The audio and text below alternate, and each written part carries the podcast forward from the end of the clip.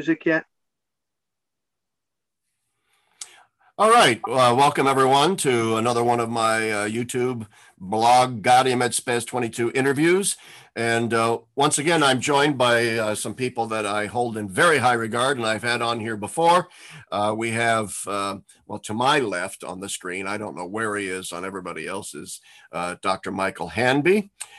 we have Dr. David C. Schindler, and both Dr. Hanby and David C. Schindler teach at the John Paul II Institute of Studies on Marriage and the Family in Washington, D.C. And uh, they have a big hand also in the production of the journal uh, Communio, International Catholic Review. And uh, we also have um, this guy I had to allow into the conversation, Dr. Rodney Howsare. Uh, no, actually, I'm very happy to have Rodney here. My former colleague and and uh, buddy, what Dr. Bill Portier called the Larry and Rodney Show, which has sadly ended. Ten, ten well, you know, it's, it's been, been it's it's been resurrected online. yeah, online. We, we can do it online, yeah. and we yeah. should we should do it more, Howsare. We should do it more. But it's been ten years. I've been on the Catholic Worker Farm now for ten years, and I turned 64 two days ago, and every oh. one of my arthritic bones is screaming that this farm idea was a really bad idea. really Happy bad. Uh, anyway, thank thank you. I'm, I'm uh, I'll be dead soon. So you know, 64. Death is clicking at then my you, heels. Then you can really celebrate. hopefully, hopefully, thank thank God for David Hart because that means there's hope. All right, be saved. yeah, the, yeah. Dare we hope that Larry will be saved? Was dürfen wir hoffen with Larry?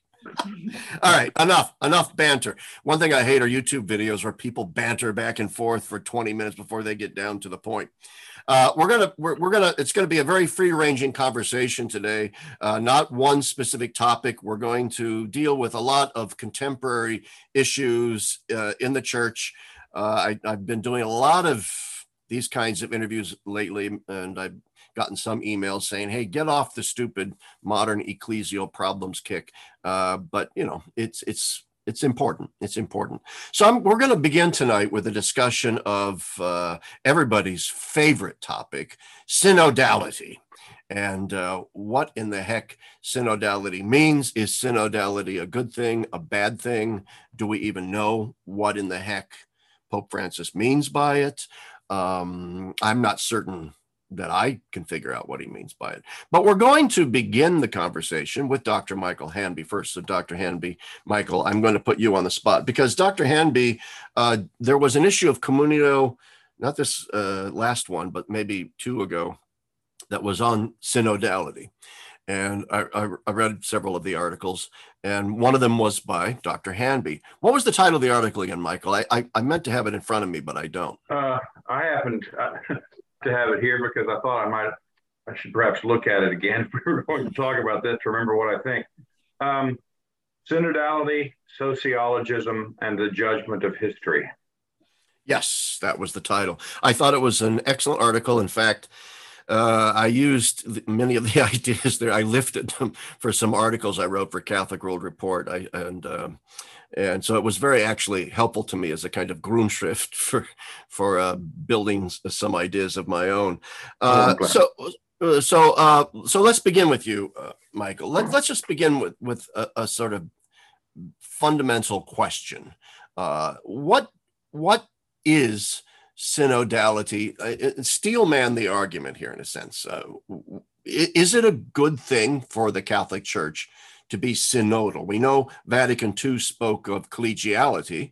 Vatican II never once used the word, to my knowledge, synodality uh, to apply to the church. It, it, was really simply about the relative authority of bishops vis a vis the papacy uh, and making sure that we understood that bishops had, by ordination, the right to teach, sanctify, and govern, and that those things were not granted to them by the Pope that, the, that there's by divine right. So that becomes the, the basis for collegiality.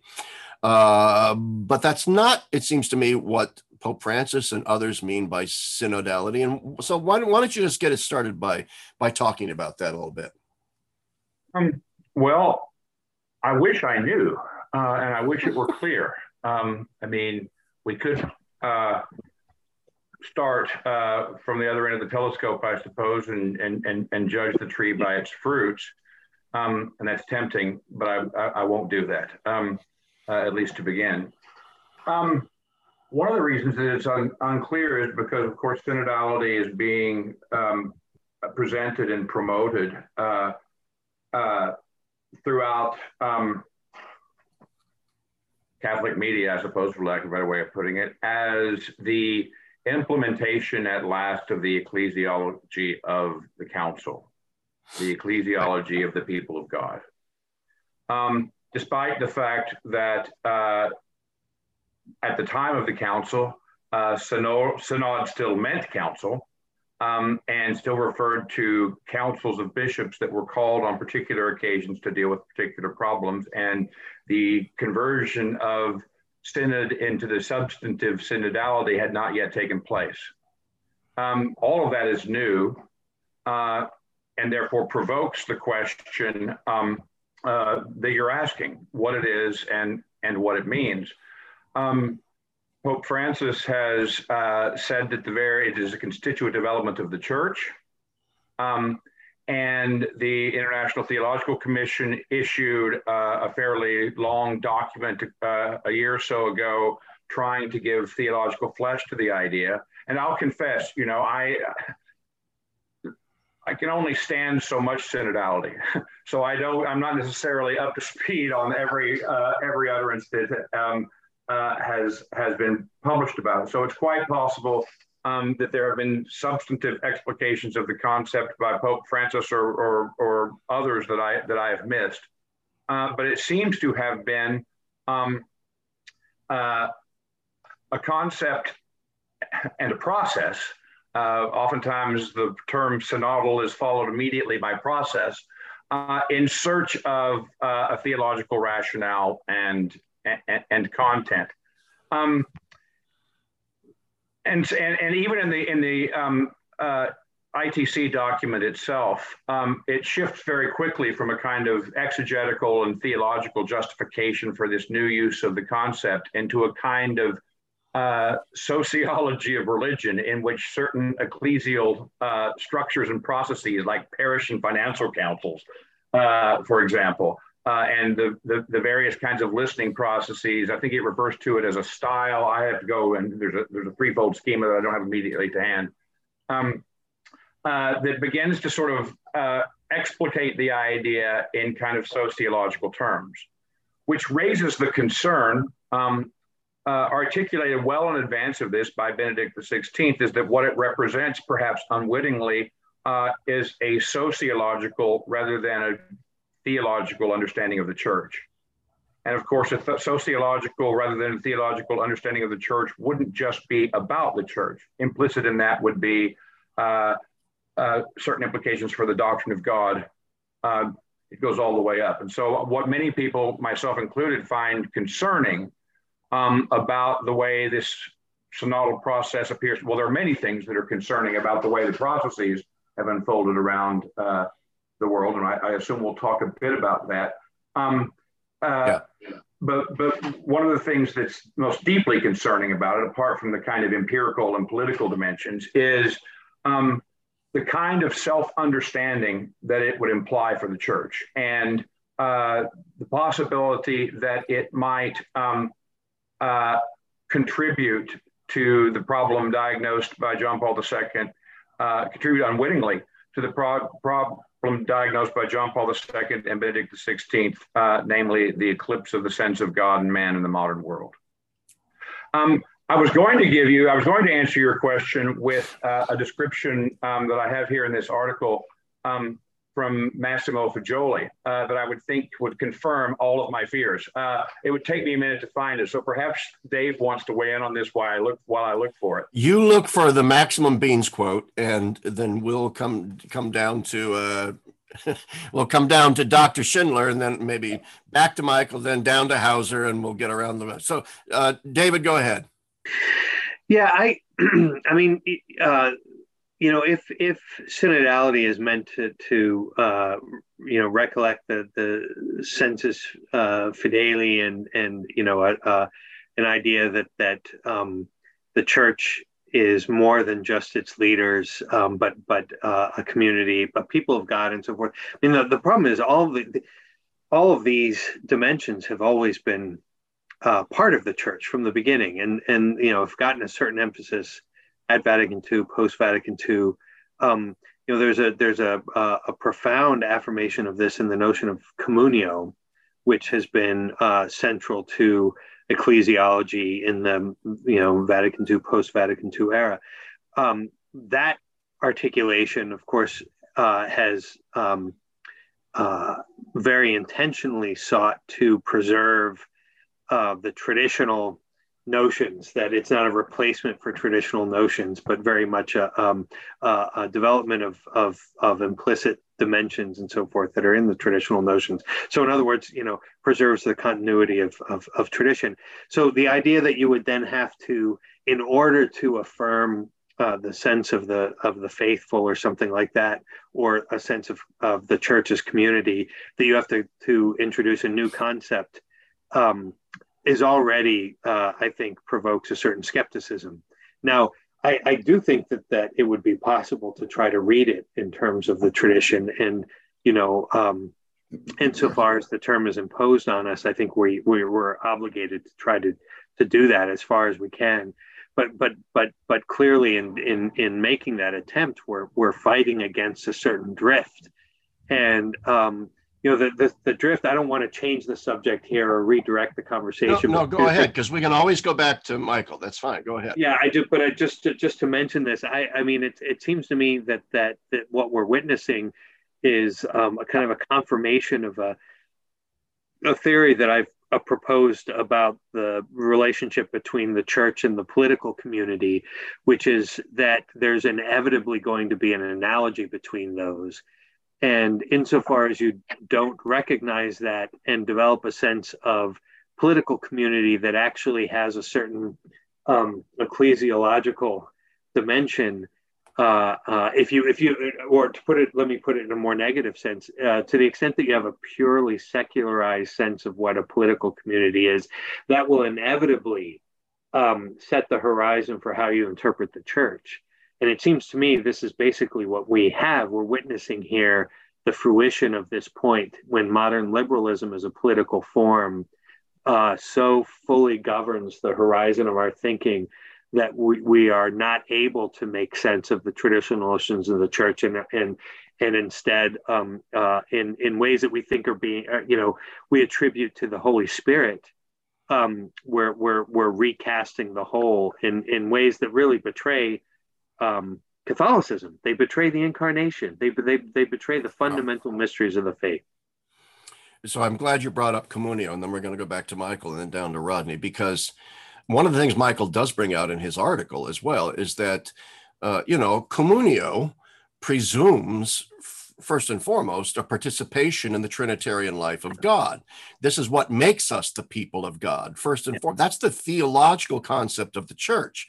Right. But the, the misuse of the people of God metaphor is a purely sociologistic category along the lines of a secular polity, as, as you've just sort of uh, explains why these questionnaires, like God's doing a new thing, look at what people are saying, um, is, is just utter, it's, it's, it's a novelty that that's never been in the church before, in, in, yeah. in my view.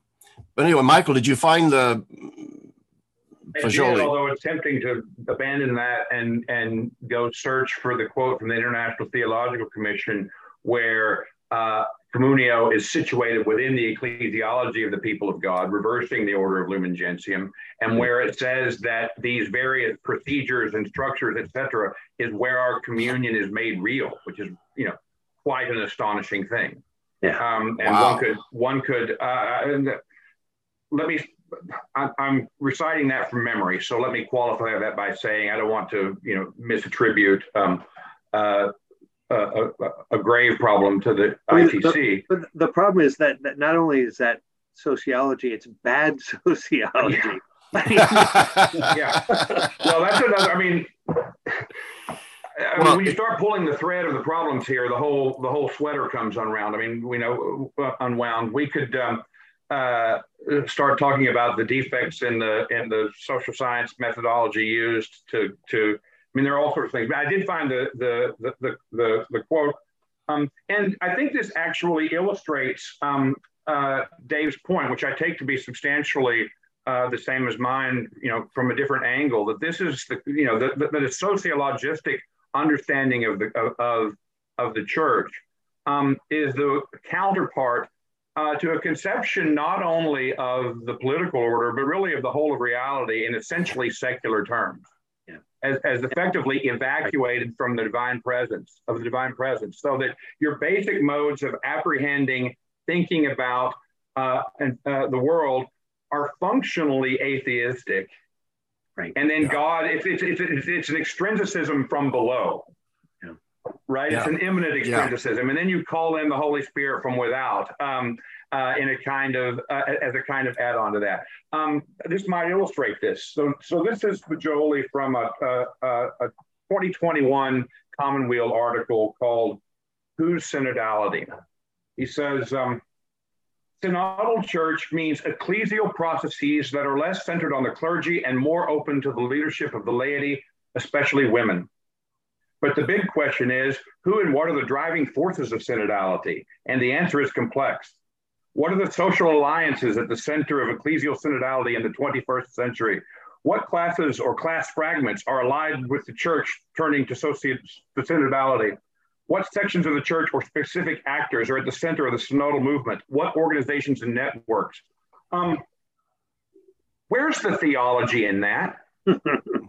yeah yeah. Where is there any question about the reality of God, about the, the, the nature of the church? I mean, it's it's all processes, functions, um, uh, distributions of authority and power among different groups, uh, different alliances being played off against each other. It seems to me an utterly um, immanentist, um, political, and, and functionally atheistic conception of the church. Now that's just Jolie. I'm not, but but but but he has has essentially um, appointed himself um, as the interpreter and promoter of, of, of synodality. He's absolutely relentless about it. I mean, it's it's it's it's it's an essay a day. So if this is what synodality, and, and he doesn't seem to get much pushback from his friends. So if this is what synodality means, and in one sense, this is such a powerful sort of media and social phenomenon that that it, it it's going to swamp whatever it is that the church actually decides anyway.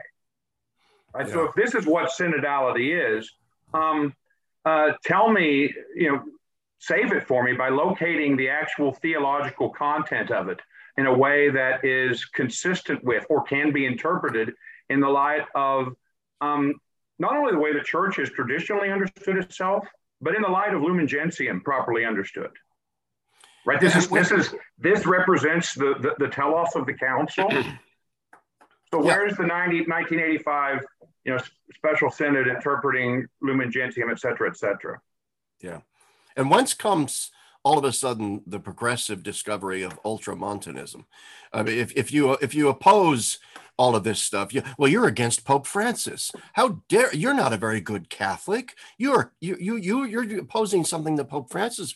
I mean, do, do people like the National Catholic Reporter think we don't have memories? The chutzpah of these people to suddenly start saying, you know, after they savaged, absolutely savaged Paul the Sixth, John Paul the Second, you know, Pope Benedict, routinely every month in their publications. Now, all of a sudden, it's like, oh, you have to obey the Pope. Anyway, that's my soapbox. Rodney, you have been on the margins. So, uh, what say ye, sir? Uh, yeah, I mean, this is, uh, yeah, there, I mean, where do you even start, right? Um, but it's, uh, you know, I've been, I've been, I was reading a book with some students this semester by Christopher Dawson called Religion and Culture. Yeah. super interesting book. And and you know, his whole thesis is that with the exception of modern liberalism, every civilization on the face of the earth is the product of a religion, which gives birth to a culture, which which then gives rise to a civilization. And there's a sort of organic connection in those sorts of civilizations and cultures uh, between sort of ordinary people on the one hand, and then the priests, prophets, and kings that sort of uh, you know have special roles in those societies on the other. There's a sort of both from above and from below uh, element to it because religion is sort of natural to human beings, and and uh, and and there's just you know there's this you know natural desire to kind of make stations of the sacred in time and in space and you know et cetera et cetera. And this is why chesterton can kind of wax you very positive about the common man and common sense over the kind of the educated elite which are usually crazy and, and we can kind of trust ordinary people but but sort of the situation we've gotten ourselves into in modernity is the ordinary people, when you consult ordinary people, you're no longer consulting people who are the members of a culture which is born out of a kind of healthy religious tradition. You're these people have been utterly brainwashed mm-hmm. uh, by the propaganda of the media. Uh, you know, it, it's a pervasive, uh, you know, one-sided uh, depiction of everything. So when you ask, you know, what is the average Catholic think about X, Y, or Z? You know, you, you sort of think you're just getting this neutral uh, uh opinion. You're not gonna. You're gonna get the opinions that I can totally predict what opinions you're gonna get. I mean, I get from my students on, on, a, on a regular basis, and it's because they've been indoctrinated indoctrinated by another clergy and that's yeah. what's missing here there's this some notion that there's sort of the big old bad hierarchical church, you know, with all of its dogmas and heavy handed one, you know, kind of top down thing. And now we need to hear from the people as if we're going to hear from the people. I mean, right. that's that's that's the problem it seems to me. So there's a real naivete here about the possibility of democratizing the church and therefore hearing from the common man that's that's gone. I mean, we, we don't have that anymore. Rodney, Rodney, who are the the other clergy? Could you could you sort of describe that? That's a really intriguing proposal. National Public Radio, um, you know, late night comedy. You know, it, influencers. yeah, no, that's right. Just Twitter. Yeah, yeah Oprah. Oprah yeah. Winfrey. yeah but no, I mean, it's, think about how yeah. influential yeah. like these guys now that are like yeah. the Johnny Carsons of our day now. I don't even know who they are anymore, but these people are extremely ideological and extremely influential on the younger generation because they get on there and they just systematically make fun of anybody who doesn't kowtow to the latest trends. Um, that you know that, that, that's it, David. I think th- those are those are they play the role of clergy now. Rodney, have you? I'll ask the questions here, Larry, if you don't mind. Um, no, yeah, this is great.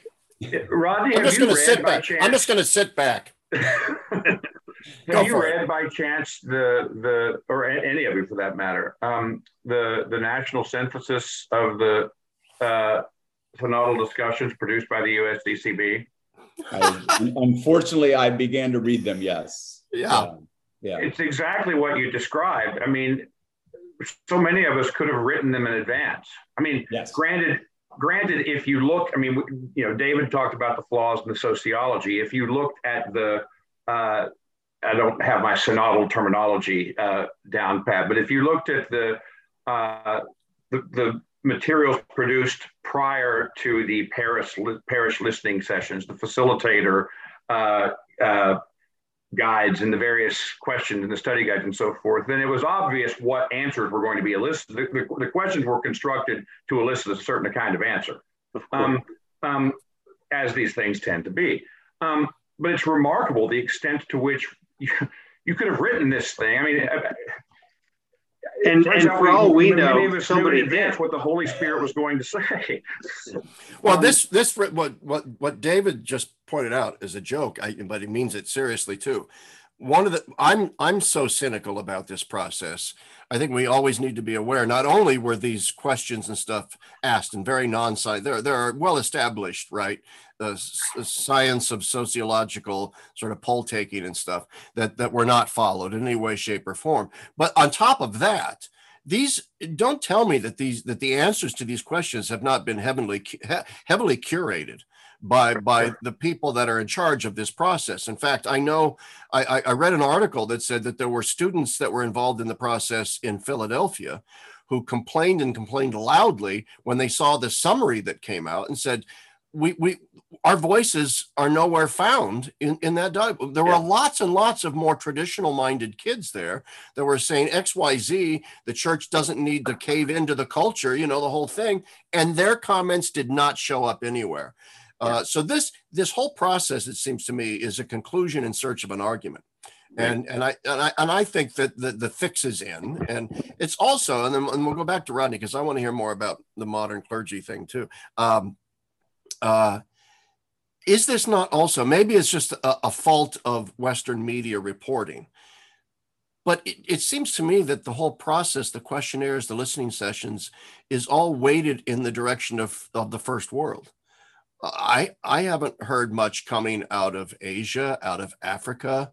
Uh, what's going on there? Eastern Europe. I haven't heard anything. That all all I've heard is the Germans, the French, the Americans, the Australians you know um, so I, i'm wondering to what i mean and look at all the issues that are raised those are all first world first world concerns secular concerns you don't think the spirit is just spontaneously moving everyone on the globe to be concerned about lgbtq accompaniment? No. No i do not. Uh the, but but you know the spirit can do a new thing. So you know there's there's um it, this I, it would be very easy uh, to go mockingly down this road. I've been going around muttering to myself all day, uh, uh, measured and moderation, measured and moderation. Uh, to, um, but uh, you know, it, it's probably helpful to distinguish between um, uh, the theology of synodality, such as it is, yeah. and the synodal process as it is taking place. Those might or might not be the same thing. Uh, and I'm with Dave. I think we're under a kind of obligation uh, since this has been imposed upon us to try and and uh, interpret the, the, the theology, if we can find it, um, in a way that's consonant with the tradition. Um, having noted that, I'm going to set that aside and talk about the process for a minute. Um, you know, I've I've been through the synthesis a couple of times fairly quickly. Um, uh, the word accompaniment comes up over and over and over again. Um, to the to the best that I can see, and it's possible that I've missed it, um, the word truth does not. Right. I don't think it's in the document. Meanwhile, the spirit that we're supposed to be discerning through this process uh, used to be called the spirit of truth. And you know, there are so many questions already of a theological order raised by by this process that are not being asked, not being rigorously thought about at all. You know, that it's difficult to imagine that a process that is so um, intellectual, that seems so intellectually unserious, could be spiritually serious. Mm-hmm. You know, and and and you know, traditionally speaking, um, the point of discernment you know, if you think of the discretio spirituum of the monastic tradition, uh, and even the um, the Ignatian tradition, traditionally speaking, the point of discernment is to disentangle the voice of God um, from these other voices, from the world, the flesh, the devil, to put it traditionally, or from myself. I mean, it's a very, very rigorous exercise. Um, uh, Which requires prayer and penance. Yeah, a very difficult one to discern um, uh, uh, the voice of God and to prevent my own conflating the voice of God with some other motivation. Um, where is that rigor? That, no, that's a great that's a great point. Process? I mean, you would you would think that that would be that that question would have to be raised at a certain point. Um, is this the voice of the world, or the you know in the in the traditional sense, or the voice of God? And how do we distinguish between the two? I mean, just to, to raise that question, and and and the thing is, I mean that that question isn't raised, and and to to just just thinking of it now, I mean, it cuts so much against the drift of in the whole, you know, what we also recognize is the point of it. To raise that that question would would completely undermine why it was begun in the first place, and that it, you know that should give us pause. Is it even an imaginable possibility that, that in this process of discernment we may discover that we are wrong and right. that the Spirit is telling us something else? Yeah. And and not only is that question not asked, David, I mean, if you look at the facilitator questions, you know, the, the, the questions that, the, at least in the US, or at least in uh, an archdiocese whose name I won't mention, um, uh, the, the question that the facilitator is supposed to ask the discussion group one is, where did you hear the voice of God speaking to you today? It's an invitation mm-hmm. to conflate um, the voice of God with whatever, whatever you're feeling. Yeah. Yeah. It, it, it's you know you take two steps back and it's just really hard to believe that it's come to this. Yeah. Indeed, indeed. I uh, I, I, I said earlier that it, the process seems to me to be a conclusion in, in set uh, in search of a set of arguments and part and parcel it seems to me of what of what that conclusion is is a desire to completely and then so let's move the conversation forward a bit as to what the ultimate aims of this are in my opinion it's a complete overhauling of the moral theology of the church yeah. Um, obviously, there are ecclesiological implications and so on, as, as you pointed out. But I, I, think the primary target is the is the moral theology of the church on a whole range of issues, which means that one of the targets is the papacy of John Paul. Yeah. One, one of one of the targets is Veritatis Splendor and Evangelium Vitae. So, uh, Rodney, I'm, I'm gonna I'm gonna turn it over to you and have you comment on that, and then, and then I want to hear what Dave has to say about that. Yeah, I mean, uh, I, think I think that's absolutely right. The the the issue is clearly and and and now I mean I'll just I'll I'll since you, I'll speak before Dave, but I'm going to draw on Dave's work is when you reverse the priority of potency and act, you, you create a nightmare, right? So so so the the the issue, and then of course there's a whole uh, philosophy and theology of freedom entailed there, right? but so if i if i if i think the truth is is is is is beautiful and splendid right and i lay out the truth in no uncertain terms um, i'm doing so because i want to place the proper barriers around finite freedom that it needs to flourish as the sort of thing it is right so so um, if i if i think that somehow truth is a threat to freedom then I have to sort of like say, oh, well, who's to say and who's to know? And we, you know, we, you we, we go all the kind of epistemic humility and all this, this stuff. Um, well, you sort of know where freedom's going to go when it has no telos, right? It's it's it's it's it's going to degenerate, right? And that and that's exactly, I think, where we are. There's been a tendency in the last several years uh, of of the church to talk about uh, you know, all these things. But exactly what Michael said, don't dare talk about truth because that's heavy-handed. It's hair splitting. It's you know, it's it, it you know, it's it's, it's pharisaical. It's pharisaical. Yeah, absolutely. Rigid. But, I'm just this is just a quick example, and then I'll I'll I'll be done. Um, I was reading an article the other day in the BBC, right? Uh, uh, or I was, I was reading it online, but it was from the BBC. Uh, and this the headline is millennials in sexless marriages. Oh, I right? saw that. Yeah, yeah, yeah. You're like, okay, what's this about? This is anything I, I about sex always draws my attention. yeah, yeah, yeah. So, so, so I was like, I got to, I got to check this out because I had a feeling what it was going to say, and I was, and it was right up my alley, right? So, what's happening, of course, is that 28 to 32, whatever millennials are, they're in that ballpark around 28 to 32, give or take. Um, are are increasingly not having sex within marriage, right? Because they're married, but they're not having sex. And then you ask the question why, and of course I already know the answer why, but of course the BBC is going to take a long, long time to get there because they don't want to they don't want to admit the answer why, right? because but they finally pornography. Yeah, that's exactly right. They finally get to the, the the point where they're saying, well, it does seem that there seems to be a an, a disinterest in sex unless there's pornography and you know, et cetera, et cetera, right? So now here's the deal, right? The, the, church's prescriptions around human sexuality are not there in order to kind of ruin or do away with sex, right? They're, they're there to, to make sex flourish in a, in a proper context and all these things, right? But this is proof in the pudding, right? Take all the barriers away, and you don't just like lose like heaven and the afterlife and God. You you lose sex right?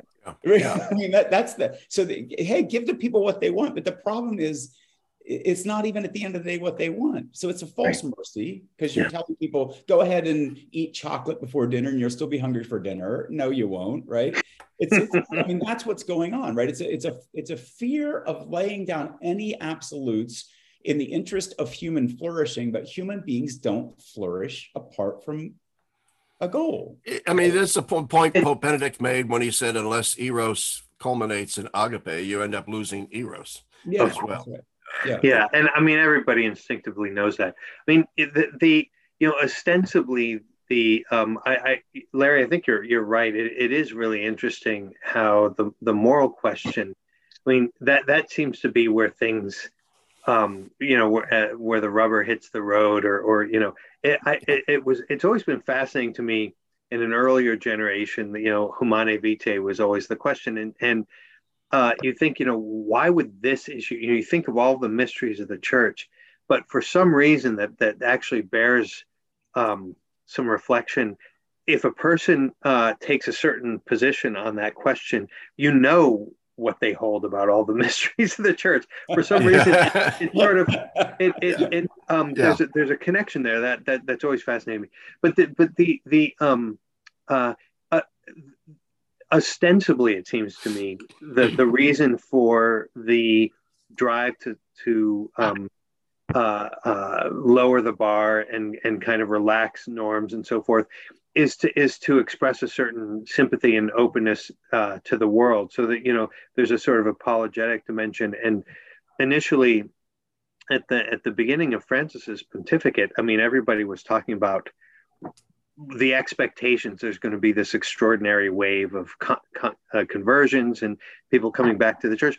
of course, none of that has panned out. Now, it, you know, it's interesting. This is anecdotal, but I think it's representative. I had, I had a, uh, um, a friend in college, a, a brilliant uh, philosopher, and he and I would argue all the time these great debates about the existence of God and so forth. Um, I saw him a few years later, and he, you know, he was he was telling me he never he never um, he never came back to the, actually apparently things are a, a, ambiguous now but um, at one point he almost did take the step into the church and i asked him what it was and he said it was humanae vitae.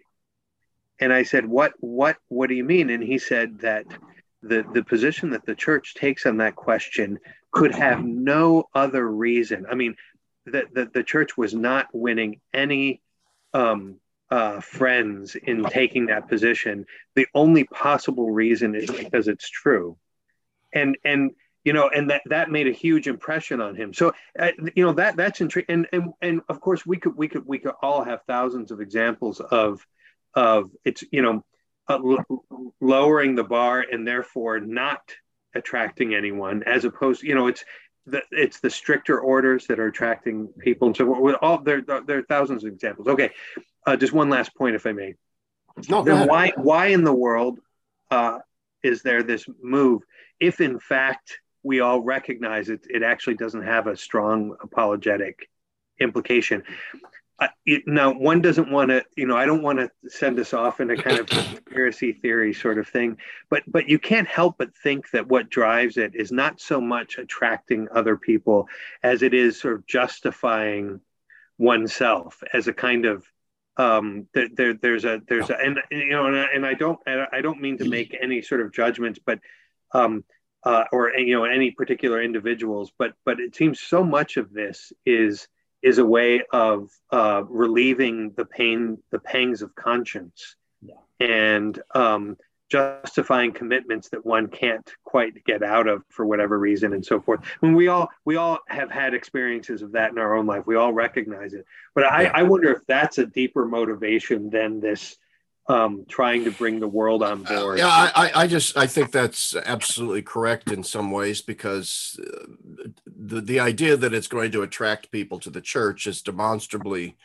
provably you know incorrect by the, the example of Protestant denomination. I mean, you look at the German synodal way, everything that the Germans seem to want, the Protestants in Germany already have. And the Lutherans, for example, in Germany are actually in worse shape than, than, than the Catholic Church.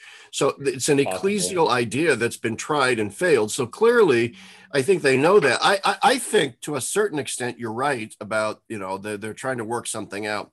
I would add to that that I, I think that there's a certain kind of person that cannot live within the universe of cognitive dissonance very long.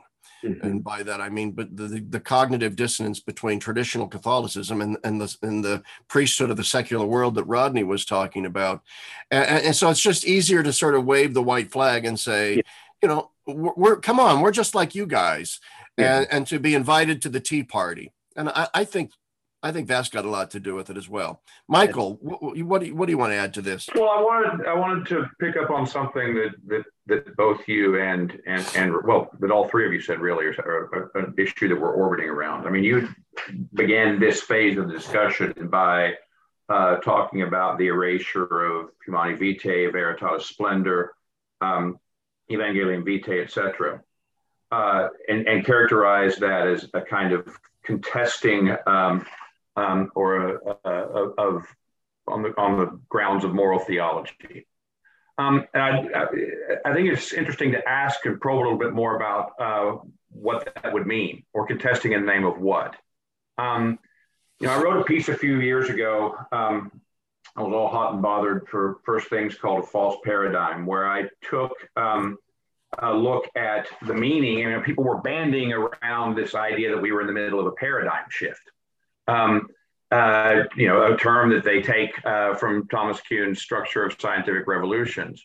Um, and people use that language without really thinking about uh, what they're doing or what it means.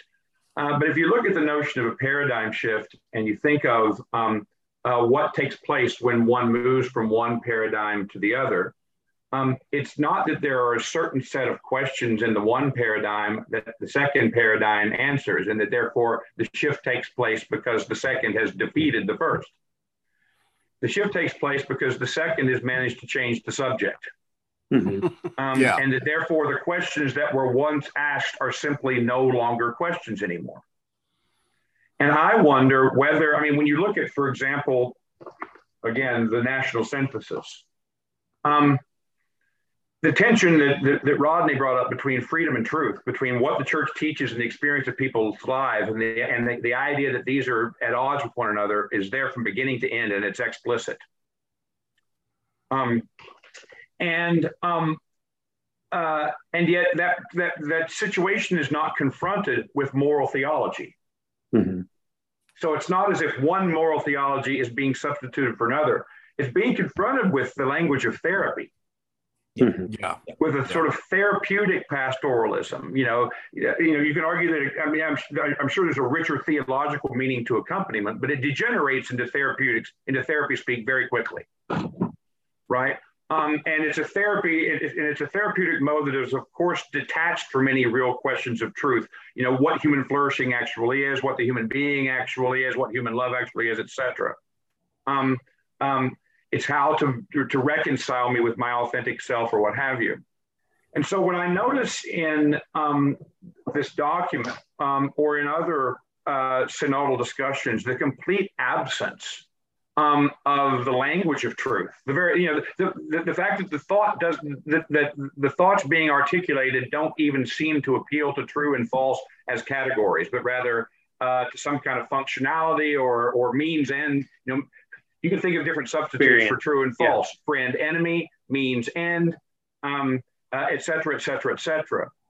Uh, if what you're suggesting is right, Larry, that that there is, in a certain sense, an erasure of of the moral theology of John Paul II and Benedict XVI, I would suggest that it's actually just the erasure of moral the- it's the erasure of theology. Moral theology, yeah, of theology. You know, yeah. in, in, in which thinking about that, that what is true has any impact right. um, on how we understand the world and how we live in it. Right. Yeah. Yeah. that seems to be the thing that that that, that um, is going into eclipse here. Right. Um, but I will also say that the issues. See, I, I think you're completely right about that. By the way, uh, the issues seem to be focused in the area of gender and sexuality, which are, of course, our first world concerns. Uh, because notice how dogmatic they get, morally speaking, on a whole range of other issues. Uh, from from environmentalism, climate change, racism, sexism, Definitely. homophobia, yeah, you know. Then all of a sudden they they get they get absolutely dogmatic in their own uh, in their own moralisms. Uh, it's about the sex, stupid. That's that's that's what they're after here, uh, which is why they're. Whenever I read and they say, "Well, we have to deal with the complex circumstances of people's lives," what they mean is sex and irregular relationships. In other words, immoral relationships that people are in that they don't want to call it that. Um, so yeah, so I, am not disagreeing with what you said. I, am taking it a little bit in in, in a different direction. I, I would ask to the question of it seems to me that lurking behind a lot of this is a fundamental to go back to the issue of theology. By the way, the word Christ and Jesus, uh, those words are not mentioned very much in the documents either. You mentioned truth isn't mentioned very much. Neither is mentioned at all. I don't. Yeah, Christ, Jesus, nowhere. Uh, so, but that that gets to the, the point I want to make here, which is, I mean, how does Christ come to us? In, in a sense, there's a problem of mediation here, it seems mm-hmm. to me, a fundamental misunderstanding of how it is that the, the spirit is mediated to us through time and history and what those mediating structures and institutions are theologically speaking. Um, dave do you, you want to talk on that a little bit? Am i am i all wet in that? Oh no no. I mean and and uh, you know, if you if you reflect on the matter, um, uh, it's it's it's interesting um, that you bring that up. I at at one point um, in conversation with uh, friends many many years ago, uh, I, I, I was pressed to to um, identify what was distinctive about Catholicism in you know in comparison to other religions, because typically people just have the sense of there are infinite number of religions and everyone you know and the, that that's obviously not true but um, uh, there's something um, you know religions make very distinctive claims and they can they can actually be considered. Um, so what what is the distinctive claim of christianity and that and and catholicism in particular? And uh, what occurred to me is is it really is the principle of mediation yeah, yeah. Um, that that is is is the heart of the matter. Um, uh, how you know how do we come to the father? It's through christ. Hmm. um, how do we come to christ you know through mary through the church?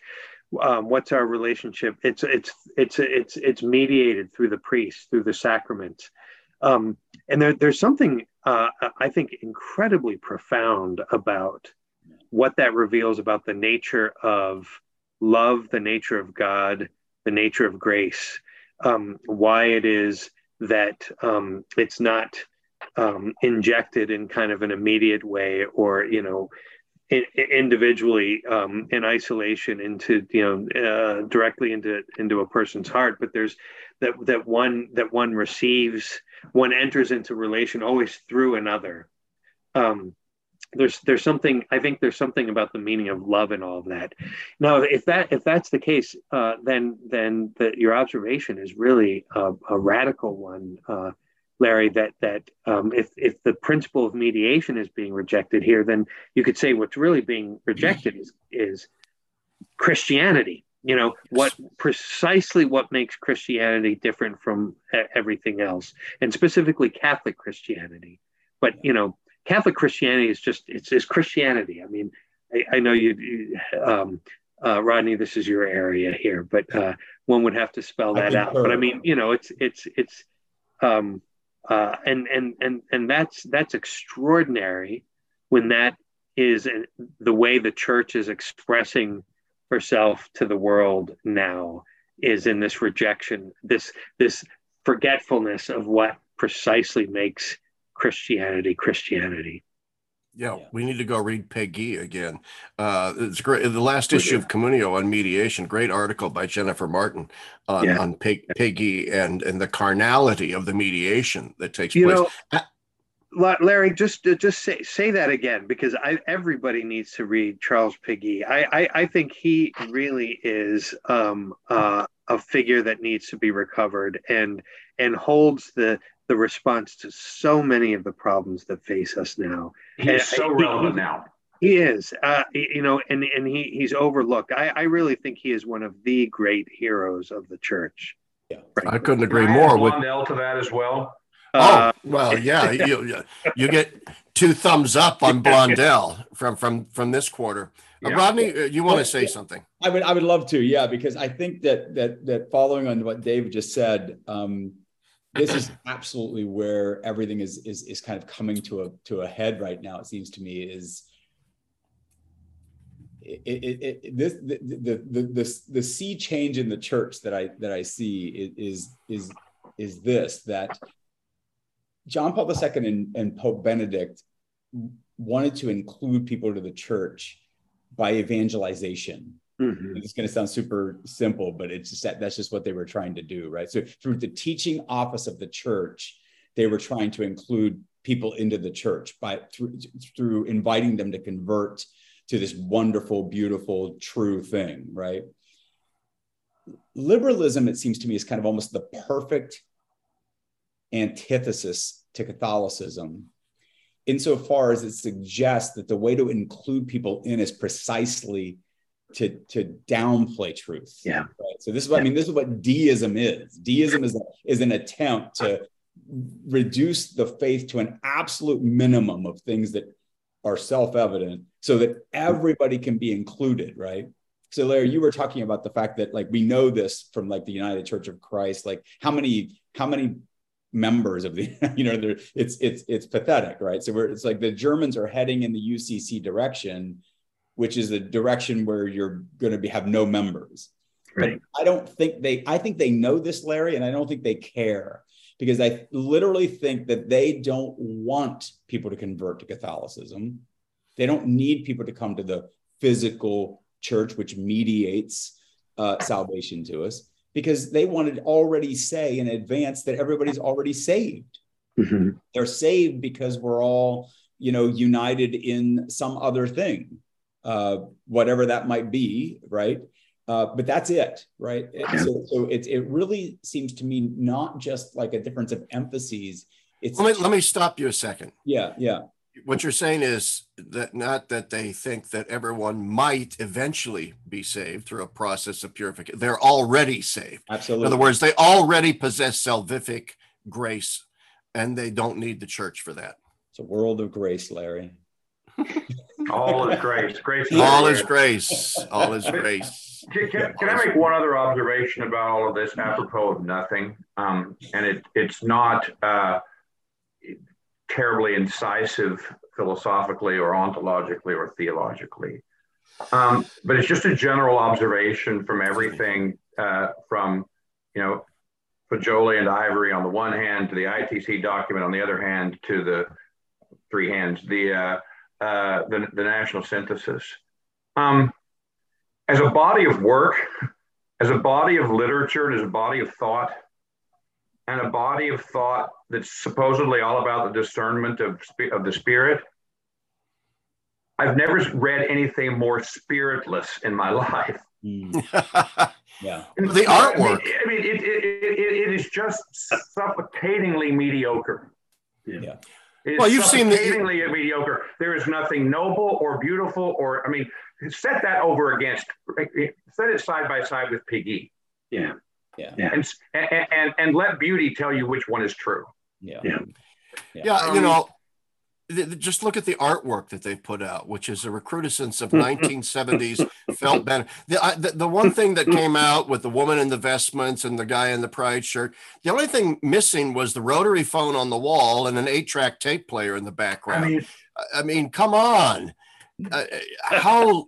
I mean, that is ideologically ugly.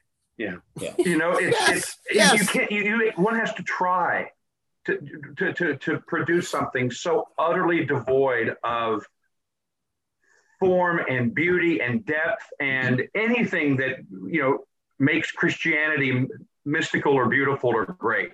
Yeah. I, I mean, I can't think of a more suffocating image, but quite apart from its, you know, deeply questionable ideological content. Um, um, it that when I said at the beginning that, that this whole thing makes me very sad um, and, and, and depressed, and that it's hard to believe that that that the church that, that we've come to this that something as beautiful and great and transcendent and deep and mystical as as the church could be reduced to this utterly horizontal okay that, so that, that to me is, is the, the the the thing that actually is existentially painful about it I'm going to that uh, in the light of that, and and this is something that I think uh, I, I get emails about th- this all the time. I want to put you, Michael, and Rodney on the spot here, if you don't mind. You're both converts to the faith, and I get emails all the time from people who've converted from Protestantism to Catholicism to say, I didn't leave Protestantism to rediscover it again in in the Catholic Church, uh, and, and there are a lot of a lot of converts who I think are are really sad, like you, sad. They're disappointed. They're they're and I hate to sound therapeutic, but they're they're bleeding. They're wounded. They're they don't know where to go because now they they're rediscovering that the Catholic Church and, and isn't the sort of rock that they thought it was, and and so on and so. So Rodney, well, you're you've been a Catholic now for 20 some years or whatever it is, maybe longer. I don't know. We'll start with you. If you don't mind answering that question, I mean, d- does it piss you off? yeah, yeah, yeah. Viscerally, yes. I mean, I get, yeah. That I mean, that's what you're precisely, and this is what I, I kind of, you know, think about converts in a sense is, uh, and, and this is why I think Chesterton is so amazing. Like he, he's raised in a latitudinarian liberal kind of British household, and and he's fed a lot of really bad food and then he discovers catholicism. He's like oh my gosh this is what i've been waiting for you know? And that and that, so you when you convert at least in my experience because michael you were probably in a better situation because you were at least in high church anglicanism but i came from you know sort of liberal presbyterianism for a while and you know liberal anglicanism for or episcopalianism for a while and so coming into the church was a real you know it was really it was a, it was a it was it was yeah I, I felt like a, you know it's like oh this is finally you know we we found something. I, I have to say that reading Balthasar over the years has really helped me not to have an overly idealistic view of of the pilgrim church. And I mean, I, he says this thing one time, is the old medieval adage is the entire church can't go wrong for long on a matter of central importance. like, yeah. That's not a, a glowing. that's not mine. and Let's not bicker about who rebuked you, eh? and long could be a century or two, you know. yeah, yeah. And, and, you know, so I, you don't want to get too. I don't think, as a Protestant, you don't want to get too idealistic about what the church in time at any given moment might actually look like in its fallen members in, in whatever state it's in. And, and I take I take comfort in in knowing that you know Christ is on the throne and and the church will the gates of hell will not prevail against the church. That doesn't make me happy about our current circumstances, but it does. I it, I think if, if we're going to try to think in a theological perspective, it's important to remember that you know uh, the the church is immaculate in the in the heart of Mary, but but almost yeah. nowhere else. That's a great way of putting it. Certainly not in me, I'll tell you that. uh, uh, Michael, same same question. I mean, does it does it yeah, anger you? As- it, it's a complicated question, and I could spend a long time answering it, and I, I could get very personal, which I'll try not to do. Um, you know, my, my, my conversion was a little bit different, I think, than than many folks, and and it was delayed in part because um, I saw what the Catholic Church looked like, you know, and and and I, you know, I I was under no illusions about the state um, uh, when I came, and I didn't come like like many Protestants because I was suffering a crisis of authority of authority in my own denomination. I I didn't leave Anglicanism um, because I hated it. Uh, I left it in spite of the fact that I still loved it um, because it, it, it, was beautiful. um, and and profound, and it taught me to pray, et, et cetera, et cetera. Um, but one time, one of the very first things I hadn't even been Catholic very long when I came to work at the institute, and one of the first things we did was uh, um, uh, the faculty went to Rome um, for a, a, meeting with the uh, uh, well, with the Worldwide Institute. Uh, and I hadn't been Catholic very long, and David's father, who was the dean, asked me, he said, "Well, you know, this was my first experience of sort of Roman Catholicism, and and uh, um, you know, deferential clerical speeches, et cetera, et cetera. It was, it was kind of interesting world. And he, you know, he asked me how, you know, how I felt now that I was on this side. And I said, well, I, you know, I feel like I gave up the beautiful for the good and the true. Um, um, um, and, yeah. and, and, and, that really, and I was joking, of course, but it did kind of sum up. I mean, I recognized in the church the fullness of uh, of the faith, um, and therefore, to and not only did I recognize that, but you know, in my own personal um, academic career and journey, I made a decision to to try and serve that by by, by working and and and teaching at the John Paul II Institute. Um, and to feel now like that um, uh, is under such assault from within. Yeah. Um, yeah. It, anger is one of the the responses. it's not the only one. You know, it, it, it's it, it, it's very sad. It's you know, it's it's not great for one's um, uh, uh, personal faith journey. I mean, you have you know you really have to hold on to the rope, um, and you know, and remember this is why you know I go back to Augustine and remind myself of eternity, um, uh, which we don't hear much about in the church these days. You know, um, uh, but you sure you sure hear about it with him, and it's it's it saved me more than once. Um, uh, Balthasar as well. Péguy um, uh, is uh, a, a, a, a a stone sticking out of a raging river to you know to hold yeah. on to, to cling to, to keep from being from being washed away. But the answer to your question, uh, Larry, is, is, is yeah, it's hard. Yeah, um, I, I, I don't, but you know, I don't know that it's any harder as a convert uh, than it is as a cradle Catholic who loves the church and who um, has stri- has striven to be to be faithful to it and who has, you know, who's not ideological or does not, you know, identify being Catholic with being a neo-con Americanist Republican, all the various sort of caricatures that are heaped upon, uh, you know, anyone who has reservations about the current zeitgeist. Just ordinary Catholics who have have have loved the church and tried to live faithful Catholic lives. Some, you know, and I don't want to open this can of worms. You know, some in uh, the more traditionalist wing and in the old and in the old liturgy, you know, who um, now find themselves, um, yeah, in a difficult spot, feeling spurned, I suppose. Yeah. Yeah. As a cradle cat, I don't feel angry. I don't feel sad. I feel impatient in the sense that an, an impatience that that leads to you know when you encounter something really stupid and the person who holds the stupidity is firmly convinced that they're right and, and you don't know what you're talking about.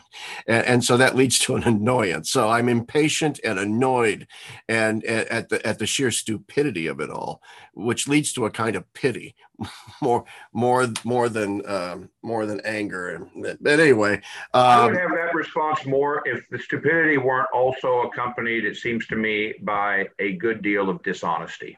Yeah I mean, there's just a lot of dishonesty in the way the synodality and, and abuse of power. I mean, yeah, yeah, yeah, yeah. There are all sorts of things that you could list there. Yeah, go ahead, Dave. Do you want to list them? No, no, I don't. I but I, I do want to say. I mean that that's um, uh, uh, just you, Michael. You mentioned being in Rome. I mean, being in Rome not so long ago.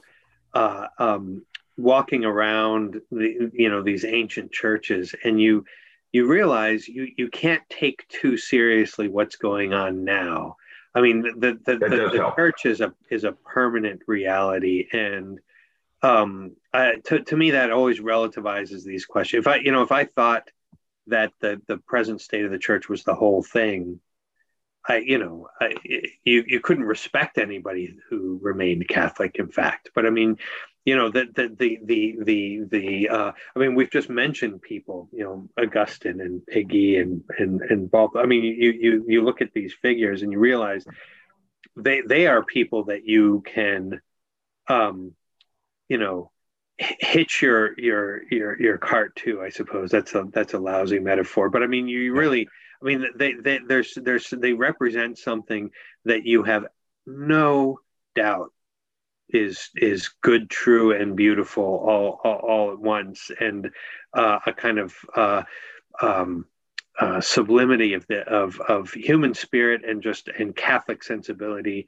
and and and you compare that to you know what what else is there um, as Walker Percy once once yeah uh, yeah. answer to the question, why did you become Catholic? You know, what else is there? they said, well, you know, Buddhism, there's this. And he said, again, what else is there? You know, I mean, um, uh, you, you, you, look at these figures and, and that, that's, I mean, that's, I find consolation in, in, in these, in these figures, but it does, you know, it does make the time that we live in, you know, painful, um, but painful in a way that you, you also, uh, uh, you know, in a certain sense, this is a really exciting time to be alive.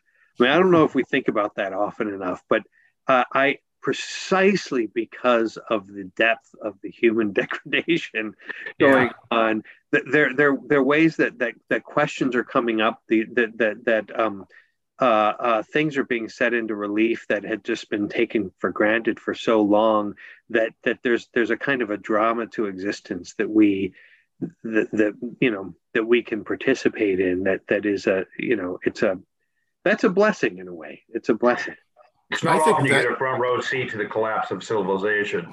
There you go exactly. Yeah absolutely. We're living the, a, a, a, fall of rome moment. Maybe one of you will write the equivalent of the city of god.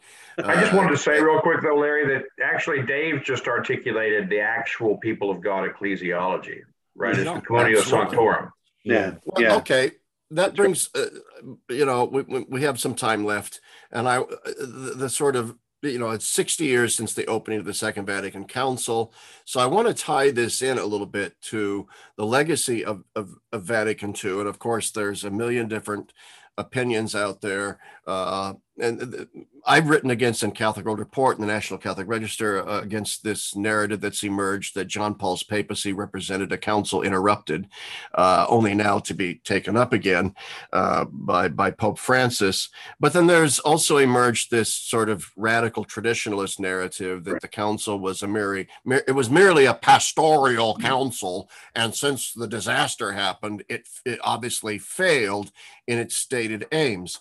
And of course, I think both narratives are false because, in in in my view, uh, when you say the council was pastoral, you, you, it conjures up an image of well, it's concerned with the nuts and bolts of the church and strategies and prudential. No, the, the church was past the, the, Vatican II was pastoral in the sense that it sought to renew theology. This was a theological event, the council. It was Absolutely. largely a council of theologians for other theologians, which is what gave it its unique discursive uh, linguistic style that a lot of critics like to, to go out. It's different from there's no anathemas or canons and whatnot. It's all this discursive. It's because it's theological. So for me, 60 years later, the legacy of this council is the ressourcement theology that that it promoted, that it ensconced, and that this is a project that remains completely unfinished.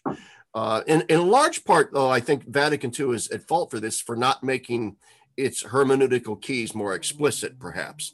Uh, but maybe I'm wrong about that. Uh, John Paul and Benedict, I thought, make those hermeneutical keys more explicit. So, what I would like to talk about now is whether or not, number one, do you agree w- with that analysis? I mean, the council could be other things as well. Uh, that that it, it represents it goes to what you said, Dave. There's a very interesting times we live in, and it's a unique moment. I think tailor made to the kind of explosion of absolutely profound theology that's going on right now that's being that, that is the fruit and the product of the ongoing development of the ressourcement school that is being ignored it seems to me uh, in the larger catholic academy. We're certainly being ignored in rome. So I, would like to throw that open for conversation. Rodney let's start with you this time could, could, i could i just add one little bit there though? Sure. i mean uh, uh, th- there's a, there's also a, a, a, pretty powerful stream that identifies John Paul II and Benedict with Vatican II uh, precisely as a, a, betrayal of the church. Um, you know, right, this right, ultra traditionalist. Uh, that, that's yeah, that's yeah. that's yeah. You, you didn't mention that, but I, I think that's um, that that it's implied. Yeah, and and uh, it's it, it um it's a it's a it's a a, a a, reference point that needs to be taken into serious consideration in answering your question. Well, absolutely. I mean, it it, it's, it has led to this the most benign construction you can put on the traditionalist rejection of Vatican II is like, well, we just need to ignore it because it's pastorally irrelevant now. Mm-hmm. But it's increasingly vicious and, yeah. and, and actually, once again, stupid in, it, in its theological takedown of the council, and therefore also a, a, a repudiation of the papacies of John Paul and Benedict. So you're, you're you're absolutely correct. That's that's the narrative that that needs to be combated and combated strongly. Rodney, I want to I want to start with you if you can comment on this.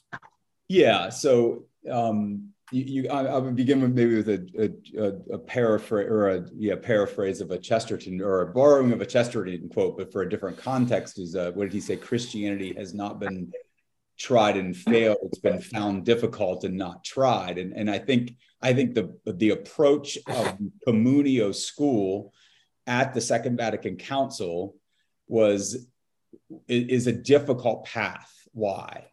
Right. So so one way of of making it easy to live in a post Christendom situation is to bunker down inside the church and speak to other people in a language that only people in the church understand, you know, kind of what Balthasar once called medievalese, right? So you sort of just hunker down and you keep repeating, uh, you know, commentaries on Thomas or whatever.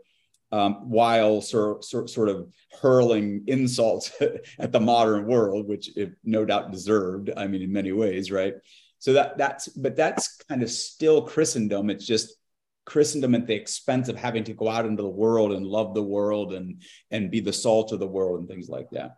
And then of course the other side is let's recreate Christendom by getting rid of all the things that make us different from the world. And then we have Christendom again because we're all one big happy family. The world and the church are the same and everything's wonderful. Both of those paths are actually kind of easy if you think about it. But but mm-hmm. what what what the it seems to be what the de Lubacs and the Ratzingers and the and the and you know et cetera and the Daniel the Blondels yeah the Blondels are calling for is at once to be absolutely faithful to the tradition in the in the in the in the biggest sense of the word fidelity like even even more faithful than some of the little t traditionalism that you see right, right. really right. go back to the depths and really recover and, and try to be faithful and yet at the same time without any any desire whatsoever of abandoning the world to hell in a handbasket kind of mentality. That is a very very difficult task for all of us as individual christians for the church as the church. And i don't think that task has really been tried. I mean i think john paul ii and benedict in, in their papacies they, they kept beating that drum but i don't know that the church as a whole really thinks that they can do that. So you're going to have the trads who are still hunkering down. you're going to have the, you know, Massimos of the world, like, hey, we're everybody's fine, you know. But that that would be my take, you know, just yeah. sort of in a nutshell. Yeah. Yeah. Yeah. Um, yeah. Dave, go ahead. So, uh, the you know one of the assumptions is that um, in in in so many of these discussions is that uh, modernity is pro world you know so so you're either yeah. you're either in favor of the world in which case you're you're sympathetic with modernity or you're uh, defending the church in which case you hate modernity i mean um, you're exactly right rodney i mean you always miss you know the communio thing is is that um, you hate modernity because it betrays the world. Yeah, yeah, yeah. I mean, you know, I mean, the problem with modernity is precisely that it doesn't enter into the world and doesn't love the world and and and uh, uh, uh, betrays it in, in in in in so many different respects. And I mean, you know, so so I, I think that's something that really needs be that really needs to be faced, and that that's one of the reasons I think you can call Vatican II. I mean, it's it's interesting to think of it as a theological event precisely as pastoral that that um, the very um, effort to love the world in a deep way, in a non-modern way, I think in the proper reading, you know, we can argue about what modernity means. Um, that that in itself, that that's a that's that's a, a, a theological that itself has a theological content. Mm-hmm. So, I mean, yeah. it you know it complicates the judgment about what the nature of the council is when you start thinking about it in those terms. And then one last comment, what you say, Rodney, uh, r- really beautifully about the two easy ways and you know not only are the two or one of the reasons that those are the two easy ways is that they're the only ways that are visible in this uh, media driven this mm-hmm. this kind of social media world which again is, is a betrayal of the world it's not the world right. um, that if you don't take one side or the other on that question you simply don't your voice is just there's it's just not there i mean you're you don't exist for all intents and purposes. Yeah, yeah. And so, so, and so this this this communio position is is disappearing.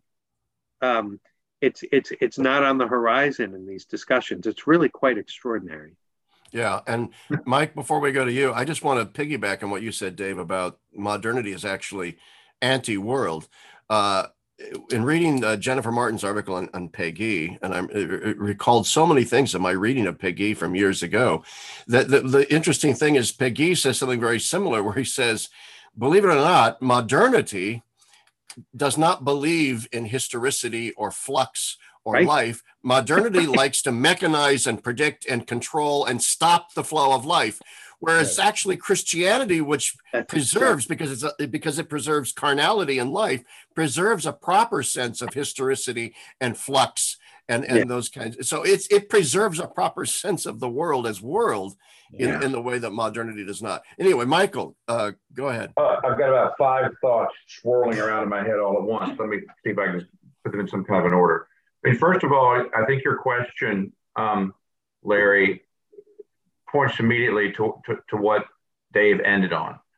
Um, the idea that part of what the erasure um, of uh, the memory of John Paul II and Benedict XVI, the sort of willed and intentional erasure by some of the people who are pushing a thoroughly uh, progressive interpretation of the council, is the erasure of is the erasure of the idea that there already is a magisterial interpretation of the council and has been for 30 or 40 years, and that there are yeah. people who articulate that. It's the obliteration, it's the right. it's the erasure of a communio interpretation of the council. And in, in, in, in that sense, the emergence of a kind of traditionalism that rejects the council and acts as a foil is very useful right? Because there, yes. there's me, Faggioli, who represents the council, and then there are all these crazy traditionalist Trumpians right, who reject it. Missing entirely from that interpretation is the idea uh, that there is an alternative meaning to the council than the one that you're putting forward um, right. that is already established that um, uh, the, that can that can contest you point by point, not just on historicist or sociologistic grounds, but theologically on what on what's true, what's consistent not only with the full range of conciliar documents, but with the nature of God uh, creation, etc. In other words, theologically, there's again no theology here. So you're pointing to something very important, which is the fact that um, the meaning of the council is going to be and needs to be fought over and contested um, for a long time. There's a great deal at stake um, in um, not letting um, this simply be erased. Now, one of the ways to get at what is at stake is to take two steps back, back and ask, um, why is it that the question of the church in the modern world is such a vexed question in the first place? In other words, you know, why is it, why would the council be necessary? Surely it's not only um, that there was this fusty old neo-scholasticism uh, that needed to be sort of jettisoned and brought up to date. And, and you know, um, uh, I mean, surely the entire point is not simply aggiornamento. Let's just embrace the modern world. If that's it, you're, you're everything that's already been said about the, the obliteration of any distinction between Catholicism and any other feel good movement would, would hold. presumably, and, and, and answering that question would be part of what it would mean um, uh, to discern the signs of the times, which the council set out to do and continually commits to us. One of the things that's so remarkable about the progressive interpretation is how utterly oblivious it is to the nature of the times we are actually now living in. Yeah, exactly. Right. I mean, the, the, our, the, the, failure to discern the meaning of our historical moment in terms of the, the historical forces and the currents politically, anthropologically, uh, et cetera, that are te- technologically that are absolutely engulfing us. Right. Right. These people are absolutely silent about that. Right. Um, and it seems to me that in its moment, um, theologically and, and, and metaphysically understood, that the Second Vatican Council attempted to lay the groundwork for um, um, bridging a, an enormous chasm that emerges in the modern period between um, our historical existence, you know, life in time that unfolds in novel and dramatic ways, and what is perennially and eternally true. Right in, in, in, in, in of God and of the church and, and of nature. Um, and the complete or the apparent jettisoning of all of that by um, um, what should we call them? We'll follow uh, Del, Del Noce here, the neo modernists. Yeah. Um, uh, represents not, if you look at it that way, would not represent, you know, the authentic voice of the council, it would represent one voice of the problem that the council was attempting to overcome um, with its with its sacramental conception of the church, with its Christological and anthropological center, which is um, which affirms both the Thomistic understanding of, of the, the, the, human being and our historical existence. I mean, it's trying to hold together in a new synthesis things that um, uh, were coming apart. Yeah. Uh, and now it seems to me they're coming apart again. Yep. And so you've got, you know, a traditionalism uh, that has no space for history uh, and a progressivism that has no space for eternity. Yeah. Yeah. To what extent to what extent you know the, the you say it's it's the erasure of, of, of a magisterial interpretation of, of the council that's that's already that's already been there. Communio has been sidelined and, and, and erased and so on. Uh, and they don't seem to understand the signs of the times and the crisis that is around us.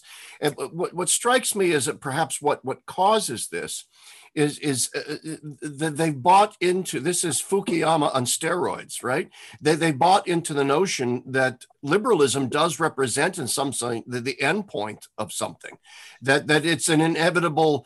Uh, you know, to go to, to Del Noce, you know, it's it's part of this periodization of of, of our existence from in, infantile stage to adult stage. Liberalism represents that adult stage, and there's an inchoate awareness that they have that the kind of Catholicism that Communio represents makes no sense outside of a classical context, which they think is impossible. They yeah. think it, you, you cannot go back to that. Yeah. This is where we are. It's an inevitability, and we simply have to accommodate ourselves to it, or we're going to die. Am, am I wrong about I, I think there's a great deal of that kind of thinking. Well, it's liberalism is certainly the end state of something. It's the end state of, of, of politics, of properly human self government, and, and perhaps the human era. we'll see. Yeah, um, yeah. You know, as we move into in, into kind of uh, a post human one. Um, what I would like to put back, I mean, I you know, let's just provisionally accept that characterization for a moment. Um, what I would like to put back uh, to those who operate from within that milieu of thought, or the questions that I would look, like to put back is okay, then give me your doctrine of God. Yeah. Give me your doctrine of creation. Let me understand how that actually makes kind of a philosophical and ontological sense, given your commitment to the authority of, of the sciences, your unquestioned commitment, the question the commitment to the unquestionable authority of the sciences. Um, give me your um, uh, philosophical anthropology, right? Um, of, of, how it is, and you know, spell it out how it is that a human being has an intrinsic meaning that's more than the the, the sum and aggregation of its parts, given the nature of our bi- of, of the biological sciences. Okay, if this is the if this is the view of what you're describing, then give me the Catholic faith along these these various doctrinal topoi and for that matter, the, the, the, the philosophy consonant with it that accompanies that. Let's see the whole picture uh, and understand what world we're operating in here. Yeah, I mean, but this goes back to the point you were making earlier. I mean, that and that's precisely what will never happen. They'll never, they'll, it'll never be. and, and and the reason is the, uh, the the point that you made earlier about the paradigm shift. Uh, it's not a better argument. It's not a, you know. So I mean, it's it's interesting in in in Larry's description of it. Um, this this this has to be embraced not because it's true, but right. because we have no choice. Yeah. This is, you know, in a way, in a way, there's this kind of historical fatalism. Yeah. And uh, and it it, exactly. it simply makes the, the the points that you're raising irrelevant, right. you know, on their terms. If that just that that just becomes a waste of time. But in that case, then let's admit that we're dealing with an entirely new Catholicism well a new a, a, new humanity. I mean this is that is post-human. That that yeah. stance is post-human yeah. Yeah. That's right. It all comes down to the fact michael that we're too busy making the world a better place to be bothered by all this stuff. And, and, we've already come to the assumption that liberalism has created a better world than say the middle ages or you know et cetera et cetera. So we can't be bothered. I mean do you guys remember I, yeah, just real quick. I mean, a, a few years ago, Terrence Tilley gave this talk at CTSA called impasses in Christology or whatever. Three impasses in Christology. Just very quickly. Yeah. Yeah. yeah. This yeah. is this, I'm telling you, this this speech is literally a sacrament of what you're talking about, Michael. You're he, absolutely right. I remember so, it now. So either Jesus Christ is the incarnate Son of God, or he was just a great prophet you know, wakening people up to you know, like make it, you know, social justice and things like that. That's one of the impasses. You know, that, that you go through them and they're the most kind of absurd impasses. They're not impasses if you're a Catholic.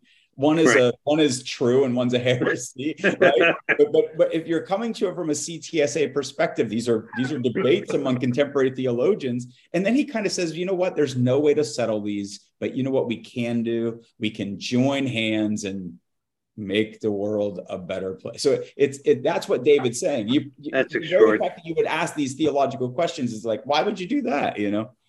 If, if I could say one thing though, in, in response to, to what you just said, Rodney, and I lost your precise formulation. Something about just being indifferent to the. Do you, do you recall how you said it? Indifferent to the truth of this, just not. It can't be bothered with it. I think oh, yes. It can't yes. be bothered We're with too busy. Yeah.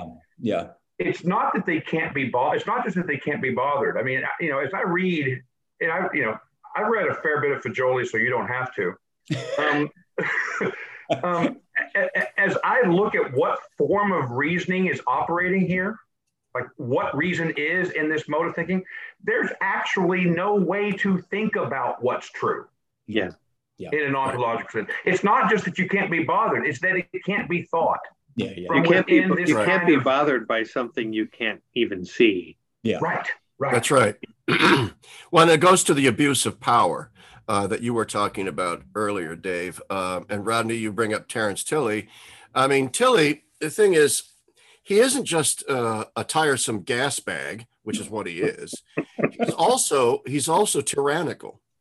You talk about. I mean, when you say, "Let's," can we just join hands? He doesn't want to join hands with us. He doesn't mean that. And and and uh, the, the the the thing that strikes me about to go back to sin, I, I find that kind of a relief frankly. but that's that's a whole other story. Yeah. yeah, I do. I, I don't want to. I don't want to hold Terrence's hand. Uh, but anyway, metaphor or not, uh, I have this deep suspicion. Right to, to, to go back to what you were saying, Michael, about you know the, the, the you know there's no truth at all. Uh, that once the synodal process achieves the goal that it wants, whatever that might be, revision of moral theology, whatever, then the synodal process will end. right uh, and and and the authoritarianism will, will kick in we, we've seen this I mean, it's part of my theme that this is a kind of recrudescence of the 70s, sort of all over, uh, unreconstructed 70s, sort of all over again. And what we saw then was a lot of talk of dialogue until the liberals were in charge, and then all dialogue stopped. Um, and and that's what sort of the Terrence Tilleys of the world represent to me. And it's what I see, I think, going on in Rome right now, where you see the, well, we don't want to get too much into the, the purging of the JP2 Institute in Rome, uh, the purging of the Pontifical Academy for Life, uh, deposing a bishop in Puerto Rico without any due process, the suppression of ordinations in a vocationally successful diocese in France just because the seminarians are traditionalists, um, not in a bad sense traditionalists, but you know more tradition minded. Traditionis Custodes was a draconian, unpastoral, non-dialogical, non-reaching out to the peripheries, autocratic document from on high. And it goes back to what you said, Michael. It's because the traditionalists provided a nice foil uh, to, to, what he wanted to achieve. Now, I'm kind of ranting right now and taking the conversation in a different direction. Um, but in some ways, I'm not, because it seems as if power is all you have left and process towards power is all you have left when truth is gone and is off the table. That's the irony. Yeah. and power and power and process are are on one on one level they might seem like opposites, but they're they're, they're, they're, they're it's exactly the same thing, the flip side of the same coin. It's why they're so sedulous about process. Yeah. and their committees. They're so sedulous about it. They're so serious about it uh, be, because it's it's a way of manipulating things. Uh, right. I mean, I mean, look look at Traditionis Custodes that actually then it, the synodal pope now tells parishes what they can and cannot put in their parish bulletins in terms of advertising traditional Latin masses, right? You you can have a traditional Latin mass, but you can't advertise it in your bulletin. How synodal is that for crying out loud? You know, you know, Rome micromanaging parish bulletins in North Dakota. But anyway, um, anybody else on that on that on that topic before we before we move on? Bulletins. no, no, on the topic of well, you can if you want. Uh, process, power, the, the, the erasure of truth, um, all, all, all that kind. Of, any last thoughts on that? No, it's per, you know it's, it's pervasive. I mean, uh, someone quoted to me. Someone someone did me the favor of not having to read the recent. Uh, uh, what's her name? Phyllis Zagano. I don't know. Zagano. Oh, jeez. Yeah. From is, is that the is that the reporter? You know, that was no. Was that in Commonweal or the reporter? I can't remember. I don't remember. I mean, it's a distinction without a difference. Um, uh, but I read me a quote from it, and it it just it points to exactly what you're saying. I don't know anyone who's not championing the the the synodal process, who doesn't who doesn't um, whatever they they claim to think or however it's dressed, it's clear that it is about, I mean, just in the in, in the way that it's presented, the way that it's thought out, that it's about the, the, the distribution of power. Yeah. Which yeah. means that it is a, about a syllogistic and, or excuse me, sociologistic and fundamentally political rather than sacramental and theological conception of the church. Right. Yeah. Right. Yeah. Yeah, absolutely. Absolutely. And I, I, I think I think that that's that's become uh, that's become quite clear that that it that, that well, anyway we we've we've beat that horse. Well, we've gone on now for about an hour and a half, uh, so perhaps we should uh, wrap things up. There were a few other things I wanted to talk about, but there. I'm tired and my brain isn't working very well. It's it's we can do it uh, again. Right. We, yeah. yeah. we can we can we don't have to uh, you know reinvent every wheel tonight uh, but it is after 10 o'clock. And I thank you, gentlemen, for your time. I thought this was an unbelievably rich conversation. I'm always so humbled that you two, gen- well, all three of you, but I'm Rodney as well. Two are, gentlemen are, uh, and Rodney. That- yeah, yeah, you two gentlemen and Rodney. I'm used to that. Uh, well, the thing is, here's the deal. To, to defend myself here, you guys are guests, but when I have Rodney on the show, it's like he's still my colleague at DeSales. So it's like he's the co-host of this, and uh, and uh, you you guys are the guests. But I, I I mean this from the bottom of my heart. Uh, I, I have such abs. You guys give me hope for the future of the church. Uh, you're doing such great work at the institute. I, I am humbled by both your intellect and your generosity, and I am just blessed to count you as friends. And and ver- and very much thank you uh, for this conversation and for taking the time at the end of a long day, I'm sure, uh, to do this. Um, so thank you guys very much. You too, Howsare. well, the feeling is very much mutual, Larry. Thank you. Yeah, yeah. All right, guys. And uh, thanks everybody for watching. Good night. Cheers.